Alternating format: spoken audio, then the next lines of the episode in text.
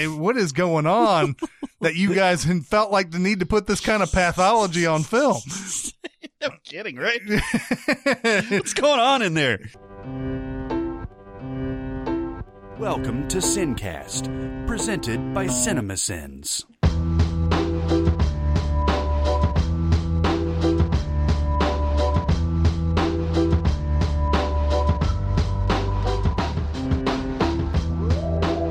All right, everybody, welcome to the Sincast. This is Chris Atkinson from Cinema Sins, joined by Barrett Share Yo. from a lot of things, all the things, maybe, yeah, Yes. all the things, all the things.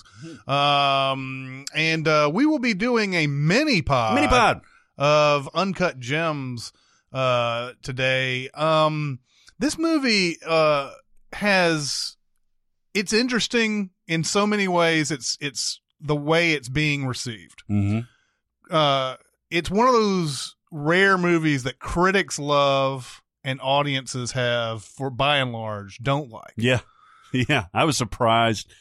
I don't know if I'm surprised by anything these days, but that is a big disparity. It's like what I remember with the Vavitch. The, was that the yes. same? Yes, balance? the, critic the critical reception for that was I think above ninety percent on Rotten Tomatoes for critics, and uh and people by and large didn't like it. Uh, and and uh, I think it got like one of those C minus cin- cinema scores, Mhm. maybe even D, oh, really? somewhere around there. wow. Um, and uh, and uh, this one had, I think this one got a C cinema score. It and the Rotten Tomatoes audience score is somewhere around 50, yeah. 52. 52 percent. And uh, so it's it's an interesting thing now. It's it's an interesting thing because I knew that going in to watch this Mhm. that audiences were not liking it for some reason, and that critics were loving it. And a lot of times I'm on the audience's side. Mm. This time I'm not on the audience's side. Aha. You're on the critic side. I'm on the critic side. Uh, I know that you're on the audience's side.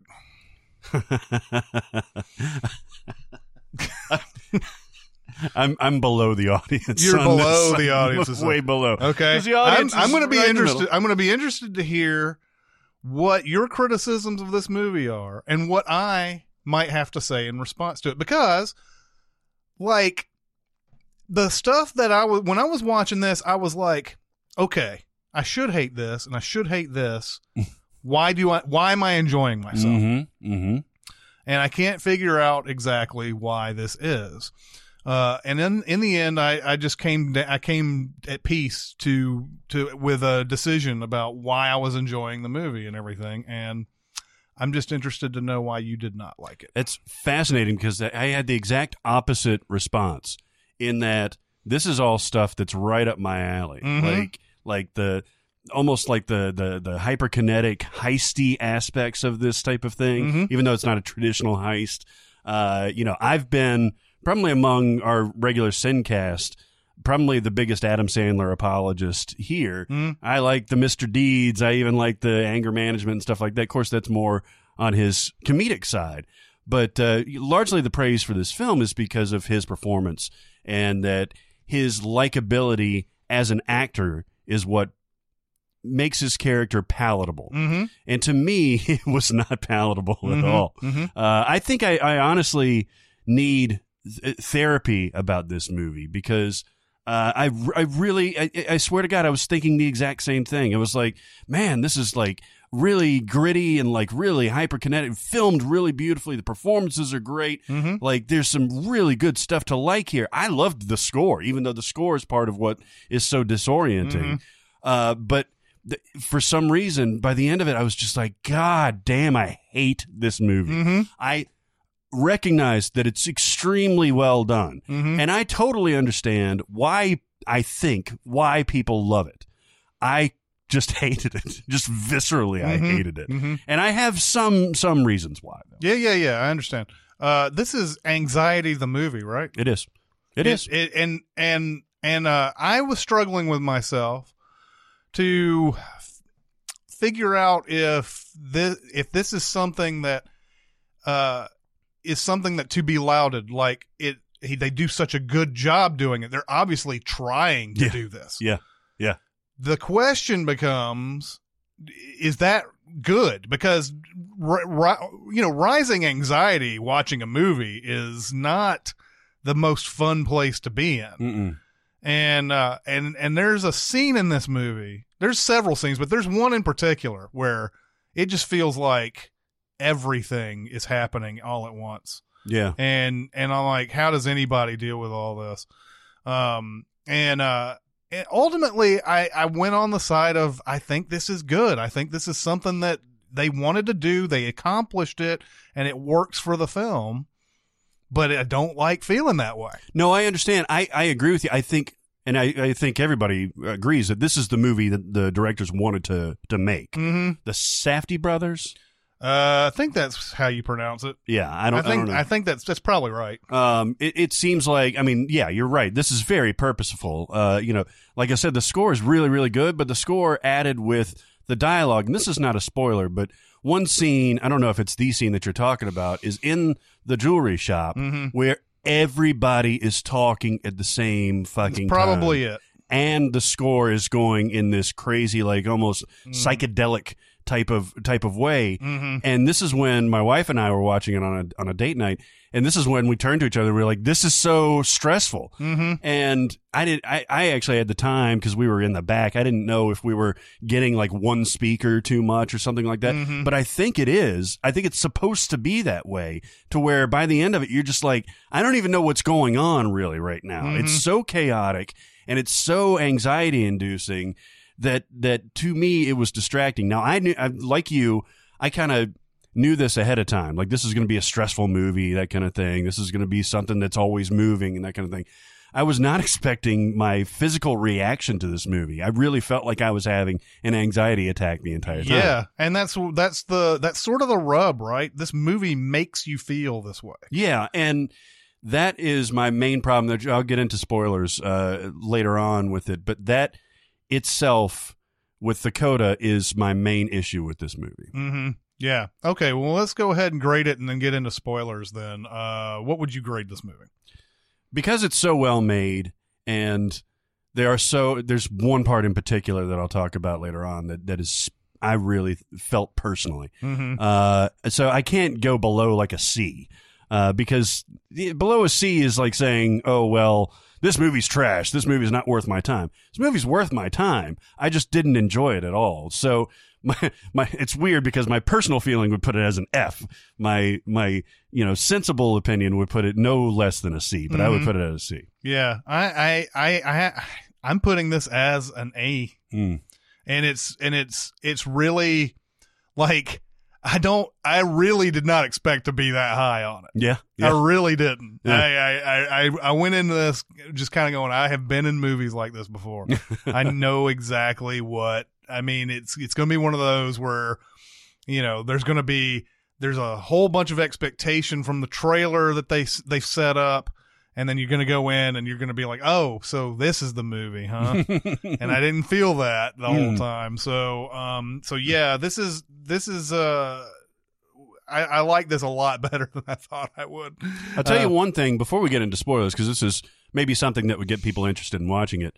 The performances, even outside of Adam Sandler, Adam Sandler, for what the character is, is very, very good. You could even say spectacular in this Mhm. role. But the other players are fantastic. Kevin Garnett Yeah, know. is really, really good in Yeah. this. Lakeith Stanfield, I wish he would have been given more, like we always want for Lakeith Stanfield, but Mhm. he's really good in this. I love Judd Hirsch in this movie because Yeah. I rarely see Judd Hirsch outside of like the bumbling old man uh, Mhm. Independence Day type of thing. He's spectacular in this. Yep. Eric Bogosian is fantastic. Yeah. Idina Menzel Yeah. is glorious in this movie. That's a one. That's another thing about this movie is that the the casting is just like it's on the surface offbeat. Yeah. Yeah. and then and then you're like, wow, this these people are wonderful in this particular role, this this particular movie. Like, I wish more. I don't know if I don't know if more movies can do this kind of thing. right. Uh, but like there are there are a lot of actors in here who don't have very many credits. There are very big roles. hmm Like there's a guy in here who plays one of Eric Bogosian's heavies, who's like it's his only role. Keith Williams Richards. Yeah, Yeah. that's that guy. Yeah, and he's spectacular. He's great in it, and I and I kept thinking, where have I seen this guy? I know, before? me too, me too. I've seen this dude, and I haven't. I thought the same thing about Julia Fox, who plays Yeah. a very, very important character. Uh, I got very strong uh, Ana de Armas uh, vibes from Mm, her, Yeah, yeah. especially given her role similar to what her uh, Ana de Armas's role in Blade Runner twenty forty nine Yeah, yeah. was. I think there's a lot more there, and God, she s- spans the spectrum of emotions in her performance. Yet another um actress that comes in, and you're like, okay, they hired her because she's pretty, and she's Mhm. just doing that cute role. And then by the end of it, you're like, holy shit, she's great in I know, this. I know. Yeah. So I mean, as, as as low as I am on this movie personally, objectively, the performances are dynamite. The score is dynamite for what it is. I'd love to listen to it on its own. Actually, Mhm. I bet it's like nice and calm and peaceful on its own. yeah. But I, I actually, despite my feelings, I would encourage people to see this movie.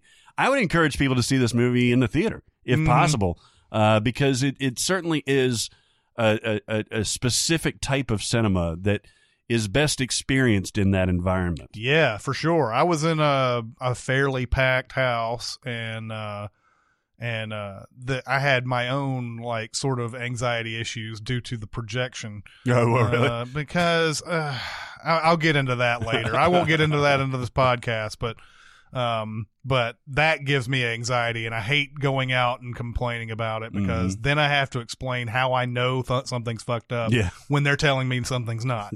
and and uh, so uh, so there was that, and then there was, you know it was a it was a late night crowd, and it Mhm. was like, oh no, are we gonna have this kind of like you know people talking through them? It was like actually pretty silent through Yeah. the movie. So anyway, uh, yeah, let's go on to spoilers on this on this thing. Let's Um, do it. No spoilers! Kevin Spacey is Kaiser He's Soze. Luke's father is actually Darth Vader. She's the sister and the daughter. They just No, no, no, no, no, no, no, no, no. I'm reading the books. uh, because this is a movie that you need to uh, to really get down and dirty with and everything. It's a dirty movie. At first, it's easy to say, "I hate this Howard Ratner guy," Mm-hmm. and Sandler is such a like like he plays it so well because it's like this is the type of guy that you do not ever want to run into your life Right. ever. Yeah, You've seen these guys before. They they're, they're very positive about everything, but they're fucking losers. Yes. And I can understand an audience watching this and going, this guy is not redeemable. He's an awful person. He does awful things all the way through this. Every time he's about to get out of this situation he's in, he goes and fucking gambles the money away and something else happens, you know? And, um, and so like, it's it's hard to understand because a lot of us don't run into people like this and everything Yeah. but these people are very very they very much exist Oh yes. and uh i'm you know a- as a guy who plays a lot of poker i have run into not these people but i've run into people who's sort of like the guy behind the guy who is that guy Yeah. and uh and everything and and so like i've heard stories of people like this who Mm. are just like they just don't the the gamble is the thing that they live for Mhm. man they don't care about their life they Yeah. don't care about money nothing Yeah. and so you look at a guy like this and you're like oh what a terrible person i can't i can't root for this person and then still um there's a magic trick by the end of it when he's got Bogosian and his two guys like locked up in that little that little like outside office whatever it is, Mhm. whatever and they're like burning to death essentially like you can hear them you can see them sweating Yeah. back there and everything like uh you're like actually going oh my god this Celtics game look at Garnett go and all that and you're like you're like for a minute there you're like yeah this guy man this guy's gonna win he's gonna get the he's gonna do the thing that we want him to do Mm. And they still managed to pull that off a little bit I understand that, and I totally understand that. I, I, to me, this guy makes so many conscious mistakes outside of gambling, mm-hmm. and I understand that's part of the pathology. But to me, this guy is not redeemable at all. Mm-hmm. Uh, again, love Adam Sandler as an actor, typically. Uh, but to me, he didn't make this character palatable at all to me. I was rooting for him to get shot in the fucking head at the end of this. but do, does the movie pull its punch if it if he does have redeemable qualities? What redeemable qualities should he have in this that makes him a character that we want to succeed by the end of it? You know, uh, I mean, far be it from me to to you know re reshuffle the character traits or anything like that. But if the movie movie does do a good job of showing us little things before before they happen, you know, foreshadowing that kind of thing. Um, if the only moment that he really has where you can point to and say like, I, I think I may have something inside that that's a, a decent guy is at the Passover Seder, and that Mhm. was my favorite scene by far. It was Mhm. it's really the only time that you can catch your breath in this entire Yeah, movie. for sure. Uh, and and that was brilliant because he's you know he's he's still hustling, but he's actually like genuinely talking to his father-in-law Judd Hirsch, and he's talking to his kids and everything. He you know there's a, a little bit of a break in the facade, but then he goes in to to talk to his his current wife, about to be ex-wife, and and his pitch to her is such a fucking grift. It's such a fucking grift. It's forgive me for everything, even though I'm you know I'm not going to change. Mhm. And and so that I think is where they're saying, well, you know, maybe you can maybe you can feel for this guy and everything. I did not. I was like, no. I was laughing in his face just like she was. Mhm. And what a great performance that she did. She was like, your face. I hate your face. Yeah, yeah. And I'm like, yes, I agree. but this is this is the this is the rub for me and this is why i ended up being on the other side of this and saying that i loved it we go into movies all the time rooting on a hero because that's what we're told we need to have when we watch a movie we have to have a guy that we or a woman that we can like we can root for because otherwise then we just sort of just want him to die or whatever but like I was sitting there going, this is a different thing. They want you to. It's fine if you hate this guy. It's Mhm. fine if you think it's cool that he gets shot in the face at the end. It's totally fine for you to feel that way. hmm And that's why I've ended up saying this is the movie they wanted to make. They didn't want this, they didn't care about this guy being redeemable. They wanted him to be like a guy that they've probably run into before or they've heard about or something like that. And we, we're, I think a lot of times we go into movies, we feel like we need to have these certain set of criteria met in a character before we say, all right, I like this movie. And this is one where they're doing something different. It absolutely is. Absolutely. I'm just, you know, I'm I'm absolutely good with everything that you just said as Mhm. far as, you know, watching a character throughout the the movie. I there's there's no growth, there's no arc for me for this character and there's no payoff. And I want to just briefly compare this movie to Whiplash. Mm-hmm. Whiplash is another what people call very anxiety inducing For sure. and you really end up i guess you root for the miles teller character because you know he's done so much but he's also not been a, a perfect guy i mean Nope. he cuts off his girlfriend all that stuff and you certainly don't want to root for j.k simmons' character Yeah. into that movie is hard to watch at times but also has a spectacular payoff Mm-hmm. there's no payoff in this movie for me. There's no growth. There's no like even him winning that. It's like uh, you don't deserve to win that. You fucked up everything in order for that to to to to materialize. Mhm. And you know, and this is where the the movie gets credit for foreshadowing. You don't see a gun until right at the end where dude flashes it when he's in that bulletproof Mhm. thing, and then. I just knew, you know, he's sitting there. He's he's a fucking uh, ticking timer Oh, as yeah. soon as he gets out of there, what choice does he have? dude seriously that that honestly he, he- i've never seen that that to me was the payoff I, I totally understand that. you know what i'm saying? I totally understand that. Yes. because this guy has been following Eric Bogosian's rule this whole time. He's like, you know, basically telling this guy, you better bring us the money, you better give us the money, and never being allowed to do anything. It's like tantric violence, essentially. Mm, never being able to do anything uh, to the guy other than like maybe punch him a couple of Mhm. times. Now this guy has the fucking nerve to trap them behind this bulletproof thing in this hot you can, this, this is what the movie does so well. Bogosian you see his shirt and he's like just matted in sweat.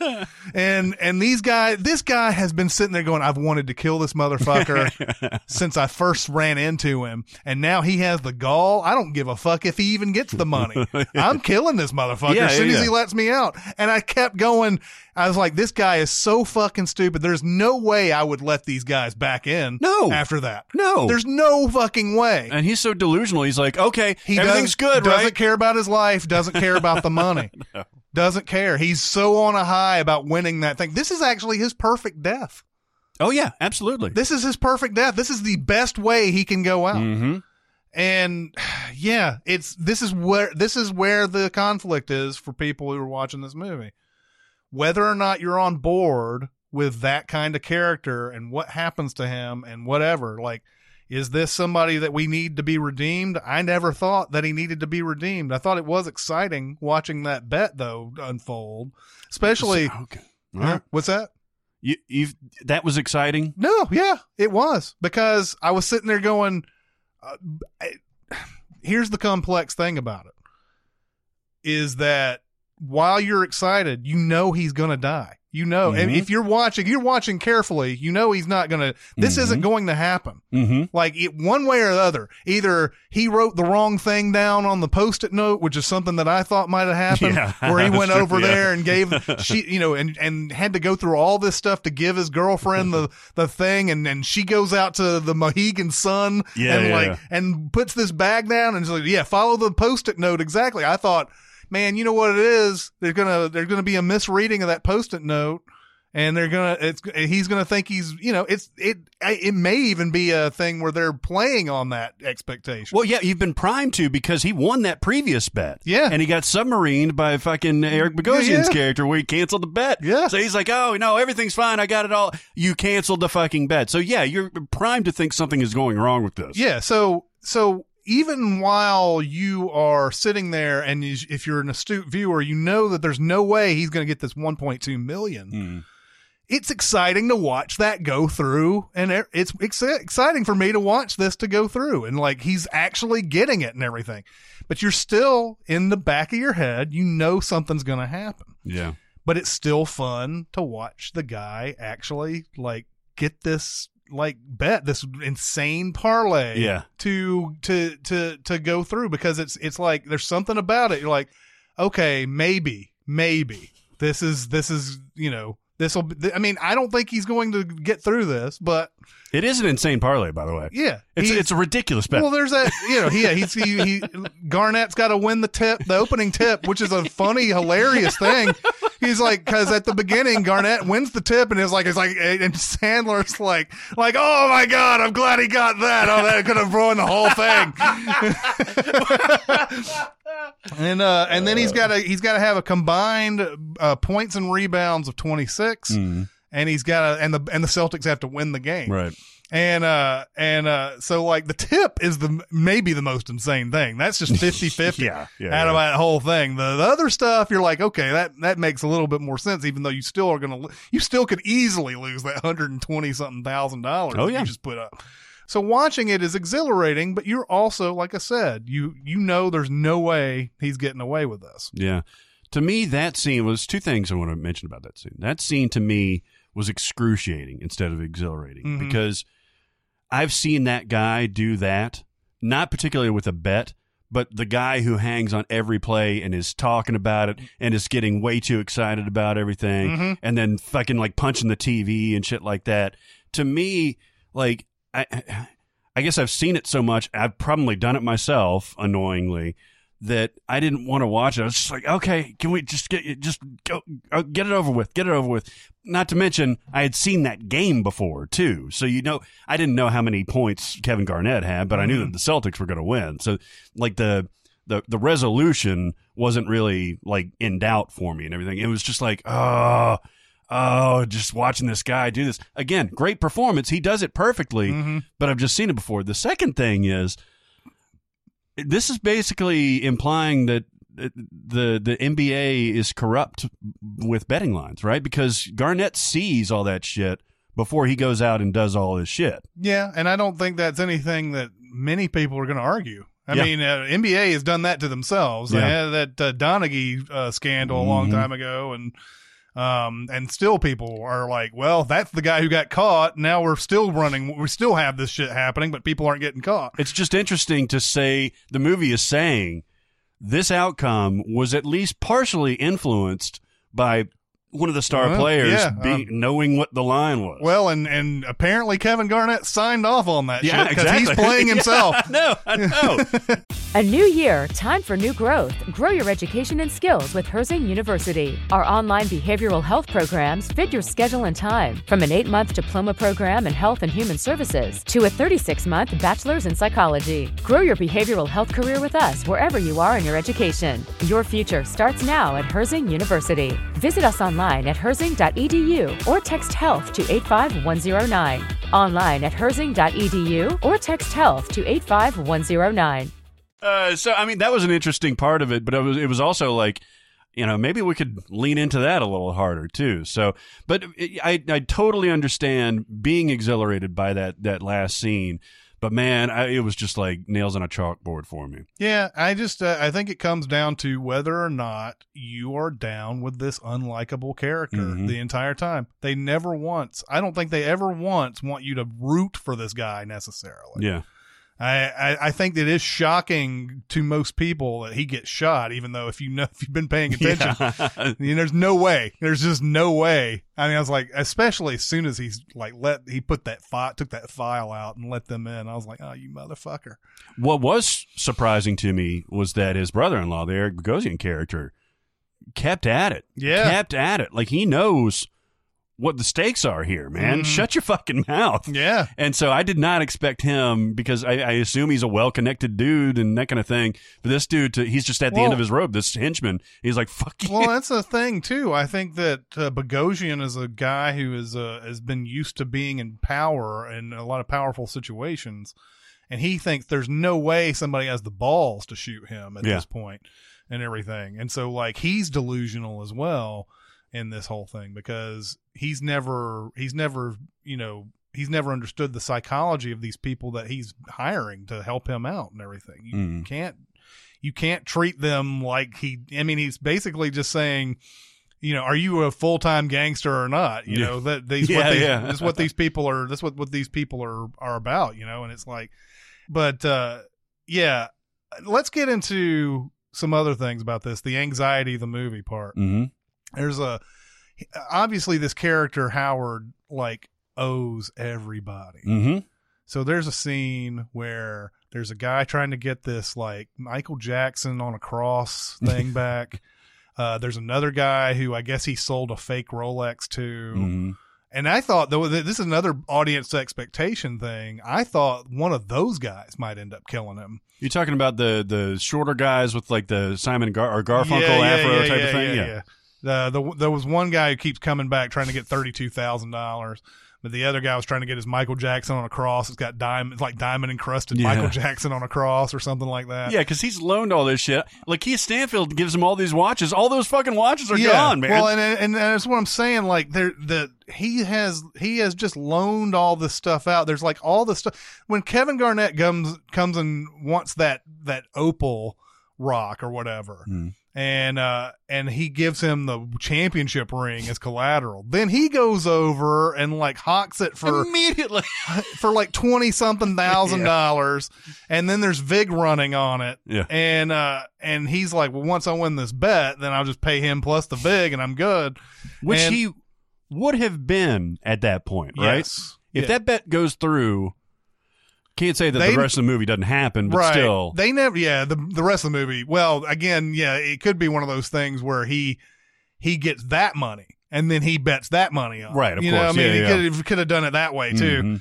Mhm. Um I don't know how much he stood to win with that that uh that bet at the beginning. I think it was somewhere around a hundred thousand, to where it would get him like not even with everybody, but even with the the mobster guys. Yeah, I'm not sure. It was like a six way parlay with twelve thousand dollars, and uh, and I don't know exactly how much that was supposed to get, but yeah, he he owes Bogosian a hundred, I think, hmm and then Uh, then he owes the, you know, he's going to owe the jeweler guy twenty something thousand, and then you know who who else knows? Other people he doesn't care about.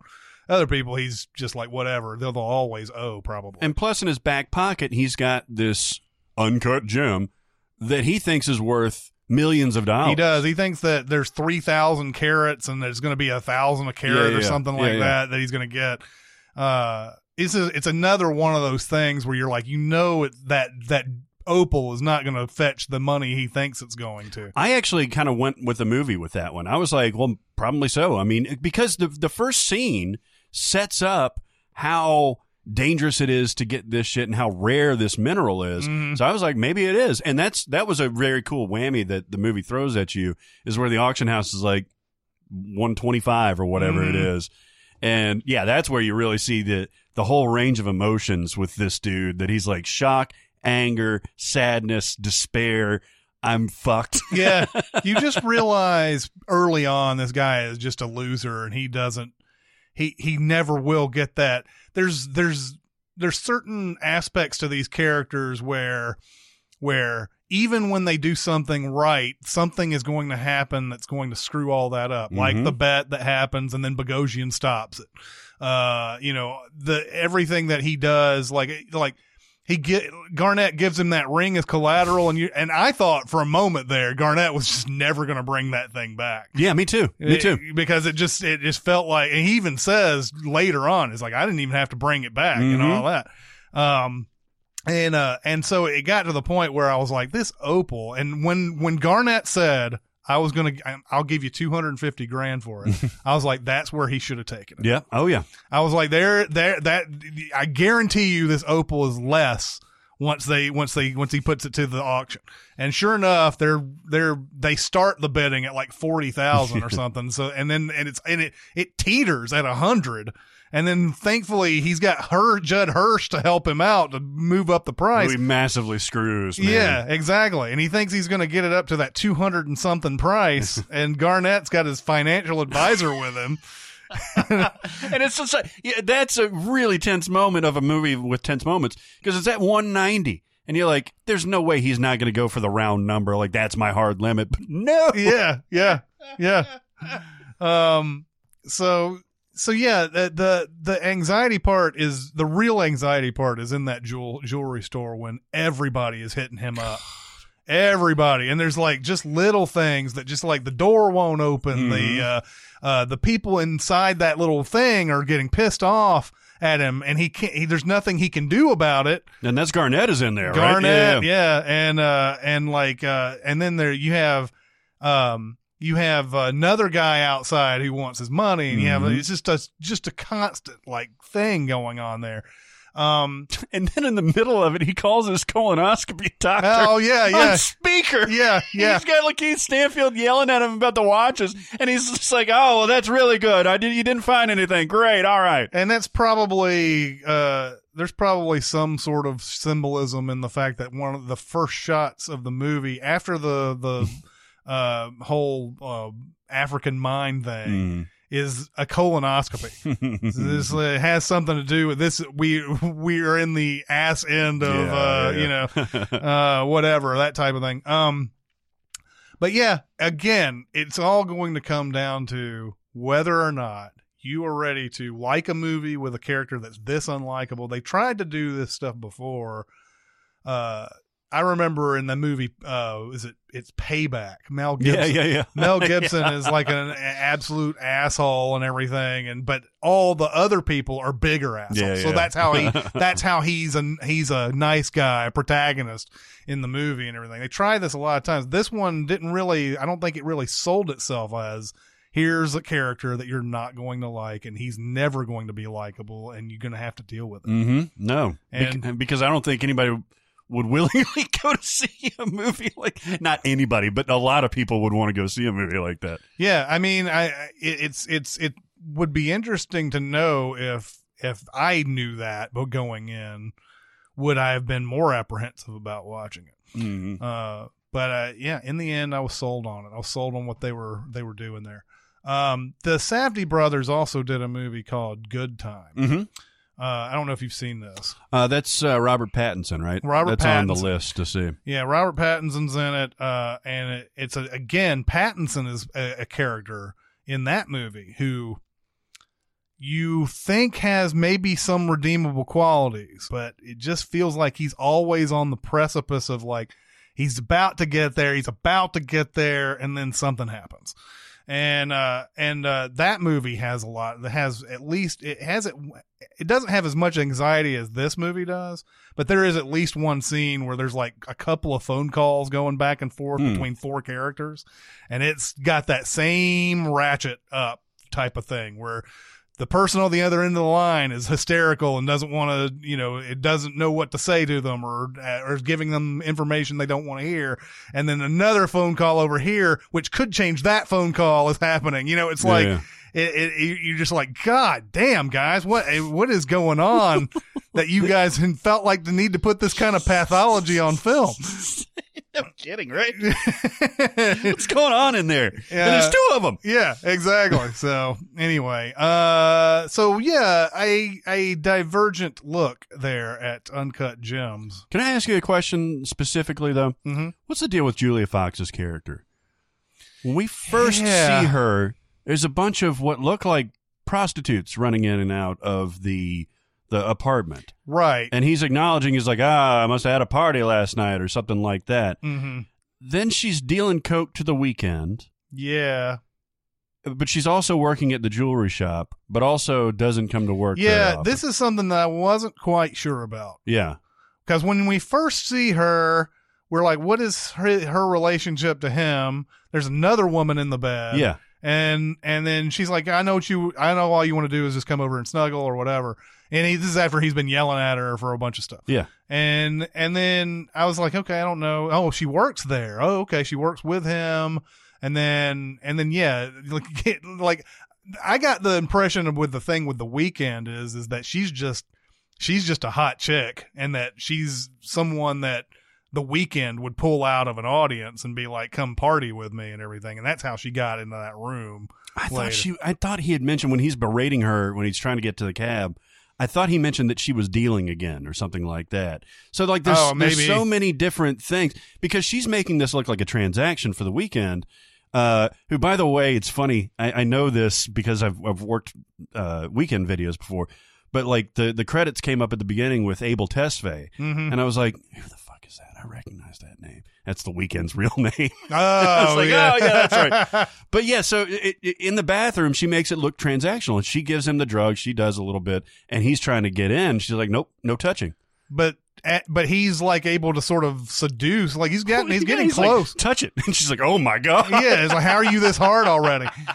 And uh and stuff like that. And and it could be where she gets to a point, just a like crosses the line, but not like completely over the line or anything. Where Mm. she kind of like makes people think that they're they're gonna get to have sex with her or something like that. I don't know. I didn't understand why she was in love with him, Howard so much. You're not kidding. That I one didn't understand me that the at all. fuck out. And and what's crazy is another thing that the movie does very very well is uh, show the tattoo before all the shit goes down. Because before that, you could say that maybe she's just using him for his money or for that nice apartment in Manhattan or whatever, or access and you know that kind of thing.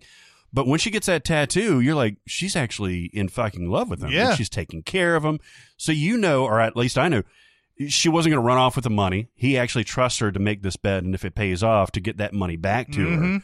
So I mean, I'm I'm just confused with that character. She does it really really well, but I don't understand her undying love of him. Don't either. What these side hustles are, and why she's even working in the store at all. Yeah, I, did, I didn't get that either. That's one thing that maybe over maybe another viewing uh, in the future I'll I'll understand what her thing is. But maybe that's just the way it is, where you just like sometimes there are things you just don't understand, Mhm. and that's sort of what she is. But I didn't I didn't get it. I didn't get like especially after he like tells her to leave the apartment, never come back, don't want to see you, all that. And then she just comes back and is like like stronger than ever. Gets the tattoo after that. shit. Yeah. and there's a. The, this is not a funny movie, But the the funniest line in the fucking movie is right there where she gets a tattoo. He's beaten down and crying, and he's like, "Oh, now we can't even be buried at the same cemetery." Yeah. yeah. I assume she's Jewish too. Yeah, yeah. the la- oh, by the way, the Jewishness of this movie, I thought was was the the coolest thing about this movie mm. because it pulls no punches. Of this is the Jewish part of New York City. Uh, we're going to show you an entire Passover Seder, like what happens and that kind of thing. And that was very, very cool to me. Yeah, to yeah. see something just kind of revel in its culture and to show sides. Like I've never been to a Passover. I've been to a bat mitzvah, but I've never been to a Passover Seder Mm-hmm. or anything like that. I thought that was very, very cool. Yeah, yeah, for sure. Um, yeah, and you're right. It is the one moment that the movie breathes for a second. Yeah. and everything. And I think they try to do that. They try to get this whole New York culture thing, which is always supposed to be like this fast paced. You know, everything's going on at once. How do you keep up with it? Well, you're born into it essentially because you're a New Yorker. Blah blah blah. Yeah, and it's interesting. I, and I've I've never spent any time on 47th Street. It's west, I think, right? Or is it East 47th Street? Where where this is that jeweler's row type of thing. Oh yeah, yeah. Uh, but it's interesting that they show us all the dirty, gross stuff on the back when you know tourists or whoever's buying never sees any of that stuff. All they see is the the glittering jewelry and the cases, that kind of thing. Yeah. And uh, but but this is the story of how that shit gets done. Like people, you know, borrowing and lending and interest and all that stuff. Yeah, they just. I mean, if you were to actually go down and and and sit Howard down and and like if he was able to recall every person he owes and how many different things he's got in different areas paying off something else and everything how many how many like roads would that lead you to Who knows? i mean it's it's got to be i mean it, i was just kept, kept thinking like we're seeing the stuff that's in the movie how many other things are out there where he's like lent a thousand here or like uh he's got another piece of collateral over there and like, No, we don't even know where all those watches went. No. Remember Lakeith Stanfield. Yeah, Like, exactly. Who knows, man? Well, Uh, and- and- but he's also affording a big place in Long Island, a Mercedes, a downtown apartment, Yeah. like rented the the space itself. Like he's got, he's spent. He has spent some shit. Yeah. Um, and he, and he, uh, Uh, is it, was it just me or was he like, there was a point at the beginning where it felt like he didn't even really sell anything out of his store. That it, that's implied, right? Because he's he brings out the Furby and everybody's like, "Oh, that's cool." But then Lakeith Stanfield's character is just like, "What the fuck are you going to sell this guy? I bring Kevin Garnett in here, Yeah. and you don't have anything to sell him. Well, He's then- like trying to push his watches, but yeah, he doesn't really have anything of real value, high level value to sell. Well, and he tries to get him to, he's trying to get him to sell Garnett a $16,000 watch. Mm-hmm. And then he's like, no, don't want to do that. Yeah, Yeah. And then it's like here, I and then that's during in the middle of that thing where he's unwrapping the opal and everything. Is I think I'm gonna come. yeah, that's funny. that's the second funniest part of the movie. and uh and uh and he comes out later and he doesn't want to sell Garnett that. He doesn't want to sell Garnett the opal. He, No. I mean, what is he doing? Well, and, and Kevin Garnett's got a great line in there where he's like, "Why'd you even show this to me if you weren't going to sell it?" exactly. to me?" He's like, "Yeah, go look at this, look at this," and, and he, you know, that's a cool part of the movie where it shows all the complexities of the gem itself. Mm-hmm. Again, why I thought that it may actually be worth around what he was saying because Yeah. it really does linger on how unique this whole thing looks. But no, apparently the mineralogist or I- whatever. I, did like uh, Garnett's reaction. Well, the, they they had to sort of like at what what Garnett saw in the opal as he as he picked it up, like like he he saw him himself in this like you know this big. It was like he's you know it was like it, it was obviously going to give him power of some sort. You know, like he saw himself in the opal. You know, He's even in there in the locker room at halftime, like Yeah, looking at it, yeah, like praying to it. yeah exactly and uh and of course like like like as soon as he gives it back the next game he's like got a shitty game Yeah, and yeah, all yeah, that yeah, yeah, Do Uh, you think this is a sports movie, by the way? uh it's it feels like a sports sports betting movie type of i mean in the end it kind of feels that way It's being reviewed as such. I, I see it on all like the you know the the sports is this okay sites. so this if th- if people call this like straight up a sports movie like some people want to call die hard a christmas movie Yeah, yeah. then i'm going to disagree hmm uh, uh to me, sports movie is your main characters play sports, and they are that's that they have to win or they have to do something Mm. in in their life as an athlete. That's a sports movie to Yeah. me. Christmas movie, same way. Does is there something about Christmas in this where we, it requires Christmas and you know they're getting gifts and it's uh, home for the holidays, all that. Stuff. It, that's a Christmas movie to me. Mm. Like just because it's you know Christmas doesn't mean just because there's sports doesn't make this a sports movie. I don't know how you'd categorize this movie. But sports betting, I could get on board with because a lot of it has to do with that, and it has very little to do with, uh, you know, uncut gems or you That's know. that's another thing. I was like, yeah, it, the the gym is almost like a, a, MacGuffin in the sense that it really doesn't have anything to do with the overall plot.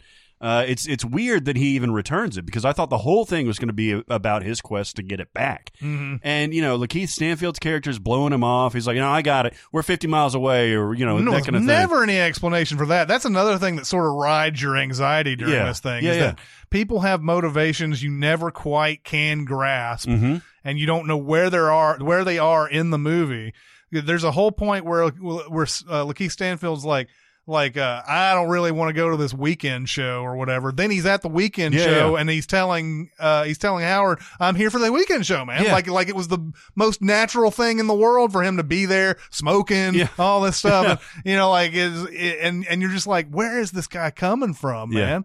Yeah. I don't understand it, and it just raises that anxiety level so high when you when you see that type of stuff. Yeah. Um, They uh, IMDb has it uh, under crime, drama, and mystery. hmm. I don't know if you know what's the mystery. What's the mystery? There's no mystery. Mm, it's not really a mystery. No. Uh, um, but Let's a crime drama. yeah, I mean, uncut gems could also be symbolic in some way about characters and Mhm. stuff like that. Mhm. He's an uncut gem, Mhm. although is he a gem though? Is he really a gem? No, he's not a gem. He's not a gem. I don't like this motherfucker. Yeah, he's a dick. I don't like him. He's a dick. He's a real super dick. He he really is, and this is what people are saying is that like he anchors that because of his charm, and he, Adam Sandler has, certainly has charm. He's he's able to sell movies that are not good just based on his personality alone. He's a very good comedian. Uh, Yeah. great in Punch Drunk Love. But uh, I didn't I didn't get that from him. Great performance, not charismatic at all. This was apparently supposed to be Jonah Hill at one time. The the Howard character. Now, can you imagine? Now, can you imagine Jonah Hill? I can imagine Jonah Hill in this role, I totally could, like But the I don't- Wolf of Wall Street type of. but I'm trying to wonder if I would actually hate it with Jonah Hill in it, because Jonah Hill has played these kind of dicks before, Yeah. and it, he always comes off as somebody that I just I want to be ended. yeah. You know, whereas Sandler just pulls off a little bit better for some reason. That's I don't true. know. That's true. I don't know which one out of those two guys is actually a better actor, but but I feel like if Jonah Hill was in the Jonah Hill would have probably taken it places. Yeah, that would have been that would have been very hard to watch for sure. yeah. Yeah, so I I loved it. Barrett hated it. What do you guys think of this movie? Uh, go to Sincast presented by CinemaSins on Facebook. We also have a CinemaSins Twitter, Music Video Sins Twitter. That's where Barrett is. That's right. Music Video Sins Twitter. That's where I am. Um, and uh, we're also on SoundCloud. Uh, we also have a Discord. If you want to go to Discord, uh, we have a link on the right side of our Reddit page. We also you can also go to the Facebook page and private message me, and I will give you an invite to Oh, Discord uh, as well. So uh, that'll do it for this mini pod. Minipod Jimsy Pod. yeah, Jimsy Pod. Uh, it's Chris Atkins and Barrett Share. We'll see you next time. Thanks for listening. Comment on our episodes on our SoundCloud page. Check us out on YouTube, Twitter, Facebook, and Reddit. And be sure to visit cinemasins.com.